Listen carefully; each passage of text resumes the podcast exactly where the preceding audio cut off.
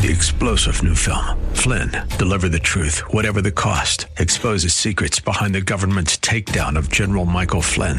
Flynn knew what the intel world had been up to. He ordered the first audit of the use of contractors. This set off alarm bells. He told the truth. He was the most dangerous person for Donald Trump to hire. They had to get rid of Flynn. Flynn, deliver the truth, whatever the cost. Available now. Watch it today. Go to salemnow.com. Salemnow.com. And good morning. I'm Gary Randall. Thank you so much for joining me today. It's Wednesday, February the 28th, 2024, in the year of our Lord. On February 28th, 2013, Benedict uh, the 16th became the first pope in 600 years to resign. Today, in 1849, the California gold rush began in earnest uh, regular steamship service started bringing gold seekers to San Francisco. Became a big deal. In fact, it's often said that the people that assisted the gold miners made more money than the gold miners did, selling them shovels and pans and carrying them into the area and out of the area and so on. Today in 1953, scientists James Watson and Francis Crick, they announced they had discovered the double helix structure of DNA that changed a lot of things in medicine. Today in 1993, a gun battle erupted at the religious compound near Waco, Texas. The Bureau of Alcohol, Tobacco, and Firearms agents tried to arrest this Branch Davidian leader, this David Koresh, on weapons charges. Four agents and six Davidians were killed as a 51-day standoff began. I think that was a disaster. I do not agree with whatever it was that David Koresh was teaching in that compound, but the way it was handled by the Clinton administration, Janet Reno in particular, was was a sh- disaster. It was a, a shame to America and freedom, religious freedom. And again, I do not support that. I don't. I'm not into compounds and cults and whatever. But the way that was handled was not was not right. Today in 2009, Paul Harvey, the news commentator, the talk radio pioneer whose staccato voice and style made him one of the nation's most familiar voices. Paul Harvey died in Phoenix at age 90. Today in 2014, President Barack Obama expressed deep concern over reported military activity inside Ukraine by Russia. And Obama warned, he said, there will be costs for any intervention. Fast forward eight years, in 2022, Russian forces shelled Ukraine's second largest city, rocking a residential neighborhood and closed in on the capital city of Kiev, or Kyiv as they now call it. It seems like the left, the Democrats, use words, but their actions are pathetic. They take actions, they take actions on what is good in America and they condemn what is evil with words. They never seem to quite show up at the right time, the secular progressive. I'm not making this as a political statement, but as a moral statement. They never show up when the things that are truly important are on the table. They're always somewhere else. And in our current case, eating an ice cream cone or whatever. The Bible says, Though I walk in the midst of trouble, thou wilt revive me. Thou shalt stretch forth thine hand against the wrath of mine enemies, and thy right hand shall save me. Psalm 138. We read in 2 Corinthians chapter 4 verse 8 and 9, we are troubled on every side, yet not distressed. We are perplexed, but not in despair. Persecuted, but not forsaken. Cast down, but not destroyed. That's the word of the Lord for today. It was Vladimir Lenin who said, Give me four years to teach the children, and the seed that I have sown will never be uprooted.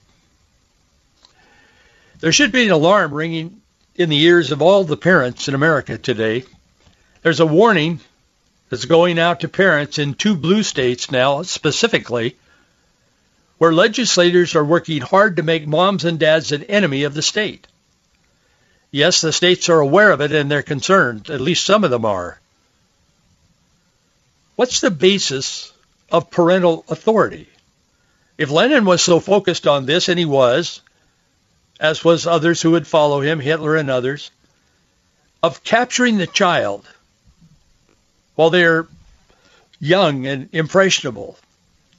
Why are they so p- obsessed with this?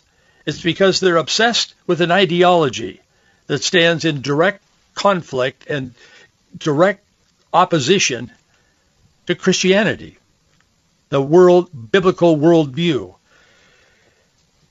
You know, sometimes I don't know about you, but sometimes Marjorie and I will talk and we'll say, "Remember, you know, this and remember that back in the day," and so on. You know, sometime during the last half century, someone stole our culture. Just 75 years ago, approximately, as in the 1950s, America was a great place. It was safe. It was decent. Children got good educations in public schools. Even blue-collar incomes came to dads who worked in blue-collar jobs, and they were middle incomes. They earned that so moms could stay home with the kids. Television shows reflected the sound and traditional values of that time. How did we get here? How did we get to this point?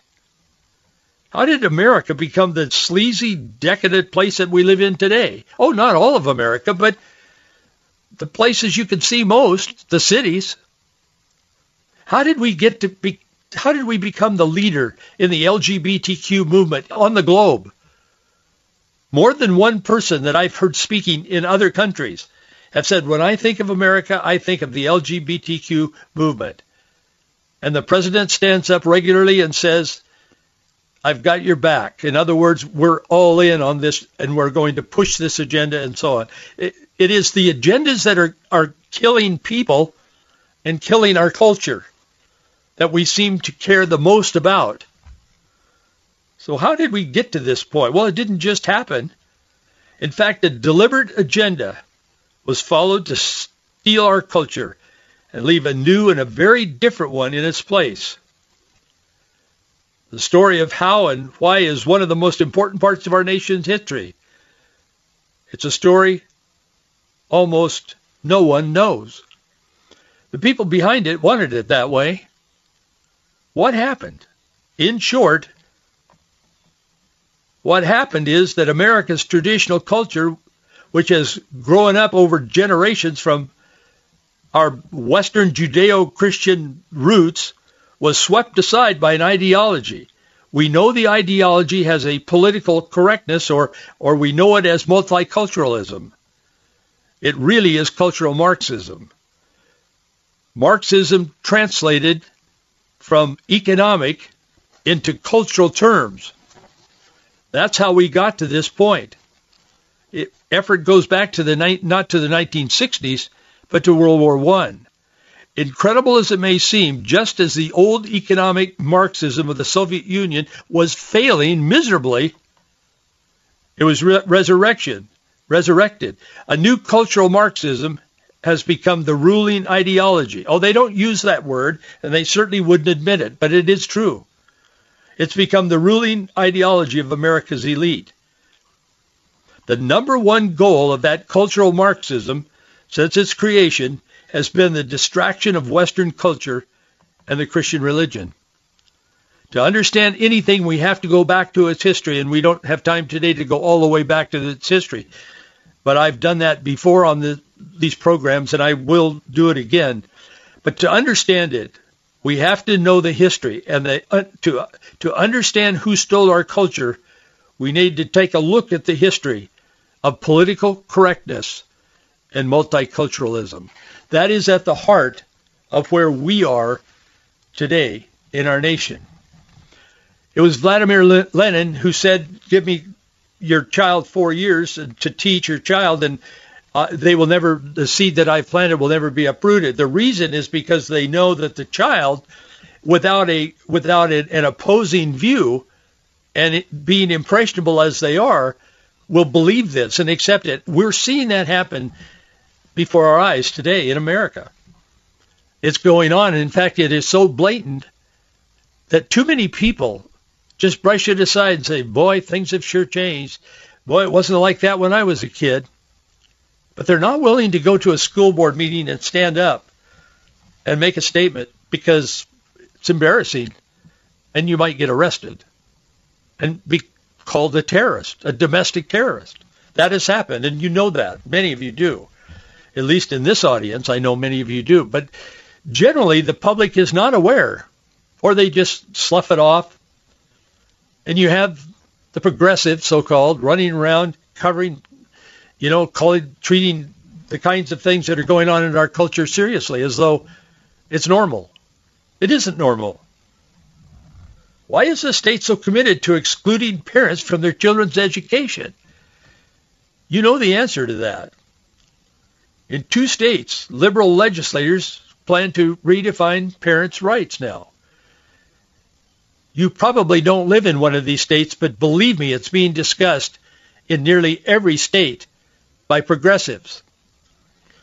Many parents have learned by now that children are being groomed and indoctrinated by liberal school teachers. teachers who view parents as a distrusted enemy. But even worse, it's learning that your state legislators are now pushing new laws to separate parents and children. I think legislators are getting way too far into the family unit, into the component of the family. David Smith is with the Illinois Family Institute. He says his organization was alarmed by a bill that criminalizes parents who block their daughter from undergoing an abortion. The bill that's in Illinois is House Bill 4876. It seeks to amend the Abuse and a, a Neglected Child Act by redefining abused child. And they're redefining it to include a minor who is denied an abortion or so or denied so-called gender-affirming medical treatment. In other words, in this, if this law is to be passed in Illinois, if it's if this is happening in Illinois and there's another state, and I'll get to that in a moment, it can happen in your state. There are those that are pushing for these kinds of laws. that are blatant. They are in-your-face evil, but they're pre- pressing for these bills. And this one is moving forward in Illinois, of all places. They're usurping parental rights by proposing this bill that's criminalizing parents as abusive. Smith is upset about it. I mean, he, that's what he does. He's the, the director of this Illinois Family Institute. But he said if they choose to deny their child so-called services for abortion and transgender treatments, then that could include, of, of course, chemical hormone treatments. Then the, the parent becomes the, the attacker, the oppressor, and they are addressed by law in the state. It's amazing. HB 4876 was uh, introduced by Representative Anne uh, Stava Murray. She's a radical Democrat with a she-her pronoun. She also is a mother of three. In New Jersey, this similar thing is happening.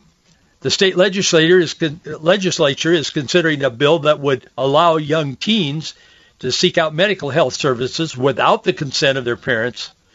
That bill, Senate Bill 1970, it states its goal is to permit minors 13 years old and over to consent to behavioral health services. This Quinn, uh, Greg Quinlan, he's with the Center of uh, Garden State Families. He says their current state laws set the minimum age at 16 uh, to seek medical help without parents' approval. He said that age is typically a high school sophomore, so Senate Bill 1970 wants to expand it to middle school kids, eighth graders. In an adolescent's life, Quinlan says there's a huge jump in emotional and mental maturity. of course there is. Every parent knows that. You see that in your own children. What's really happening, Quinlan warns, is that children are being groomed in public schools to accept the LGBTQ lifestyle, including the pronoun choosing transgender movement. And now these legislators are acting on that. Do you think that could happen in Washington state? Of course it could. Could it happen in Oregon? Absolutely. In Idaho? Probably not. There are a few states that still have their balance. They know that they're standing up, not lying down. But not many. Not enough. Quinlan says they're being groomed. He said, so this new state law would allow those same children to take that indoctrination a step further with professional counseling that often includes body altering hormones and even surgery. They're opening the door to this because, as I've said many times on this program, there it is becoming, it has become a huge money making scheme. There are billions of dollars projected to be spent on this whole gender confusion thing. And they're using our children in America as as a product. And they're mutilating their body because some little boy is confused and he thinks he's a girl. So they cut off his penis and they they do surgery to him and then he lives with that the rest of his life. I can't tell you what that does to me as a parent and a grandparent. A Senate committee ignored the public testimony denouncing the bill, and they voted for it five to one. They're all in. They're sending it to the full Senate for consideration.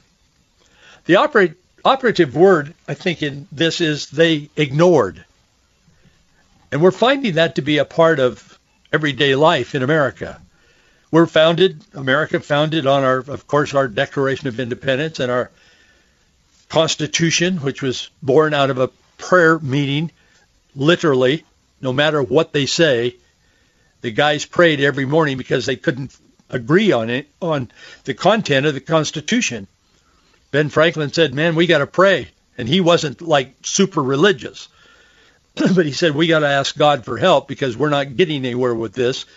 The story, I've told it, others have told it. So they talked about it and they said, yeah, they even argued over who was going to pay for the pastor to come and lead the prayer.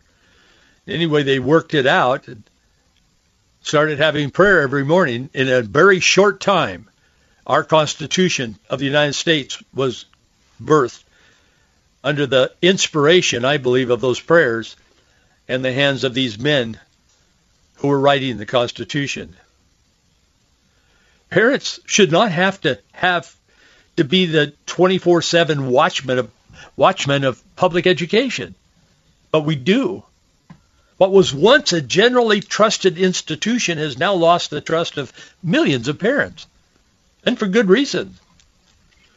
Parents' rights to direct the upbringing and the education of their children are fundamental rights protected by the U.S. Constitution.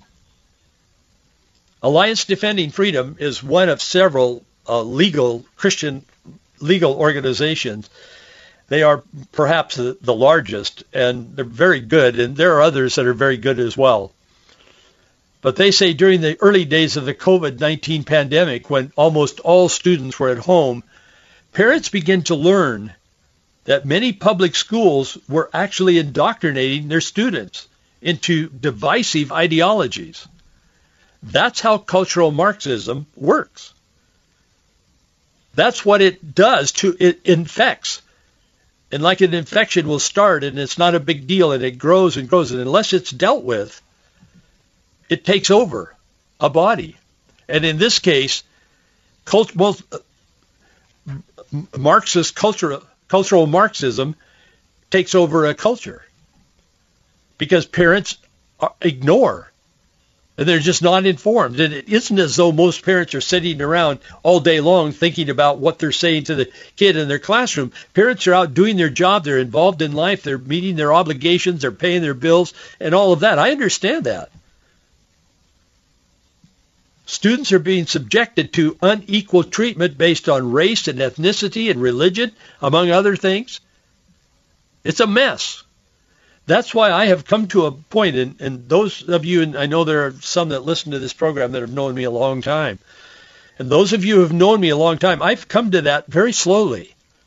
I was not in the past opposed to public education. I saw the values in it.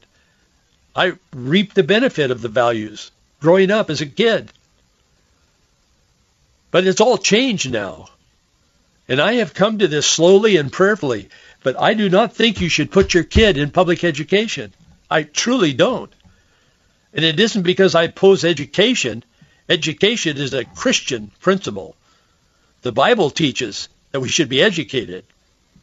But it's to whom we're handing off our kids. And public education has gotten themselves into a position. Noah Webster started public education by saying, let's, let's not be like England and only the rich can be educated. Let's offer education to everybody. And he became known as the father of public education. But they started out, Noah Webster was saying things like, and this is an actual quote. He said, actually, he said, the Bible could be the only textbook for a good education. It has history and inspiration and moral, uh, you know, ethics and so on. He made that statement. He said the Bible could be. Today, if you if a kid carries a Bible into a school building, and this was a founding he signed the documents. But if a kid carries a Bible into a school, he might be dragged away somewhere and his parents called or whatever. That's, I mean, th- these are all the, the, the results of the buy-in to this cultural Marxism. And when they, while they failed in Europe, using an economic basis to try to bring down the government, they have succeeded to a great, de- great degree in bringing down the culture in America. It was transported. There's a long story behind it, and that's not the point of what I'm talking about today. But Marxism failed in in in the countries where they were trying to establish it, and in World War One, as I said, and then it was brought to Frankfurt, and they developed it in Germany, and then they brought it to America. Pete Buttigieg, our Department of, I guess he's in charge. He's supposed to be he's uh, when he's not with his husband. Pete Buttigieg's father taught Gramsci, who was a great advocate of of cultural Marxism. He taught a course on that. He just died here a couple of years ago, and it was in the news. But he was a professor at Notre Dame, and he taught Gramsci was a, a product of this cultural Marxism. He taught a class on that at Notre Dame, a religious quote unquote school. So they're interjecting the moral component, they're interjecting the racial component, and they've turned it on its head and they've made our culture to be something but through multiculturalism and through political correctness. I believe those are the two hinge points that potentially could bring down a country and is certainly doing harm to families.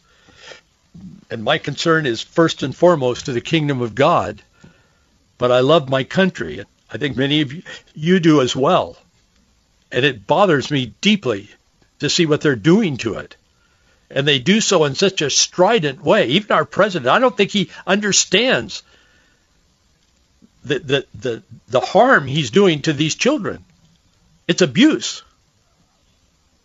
And yet we soldier on. I've got your back.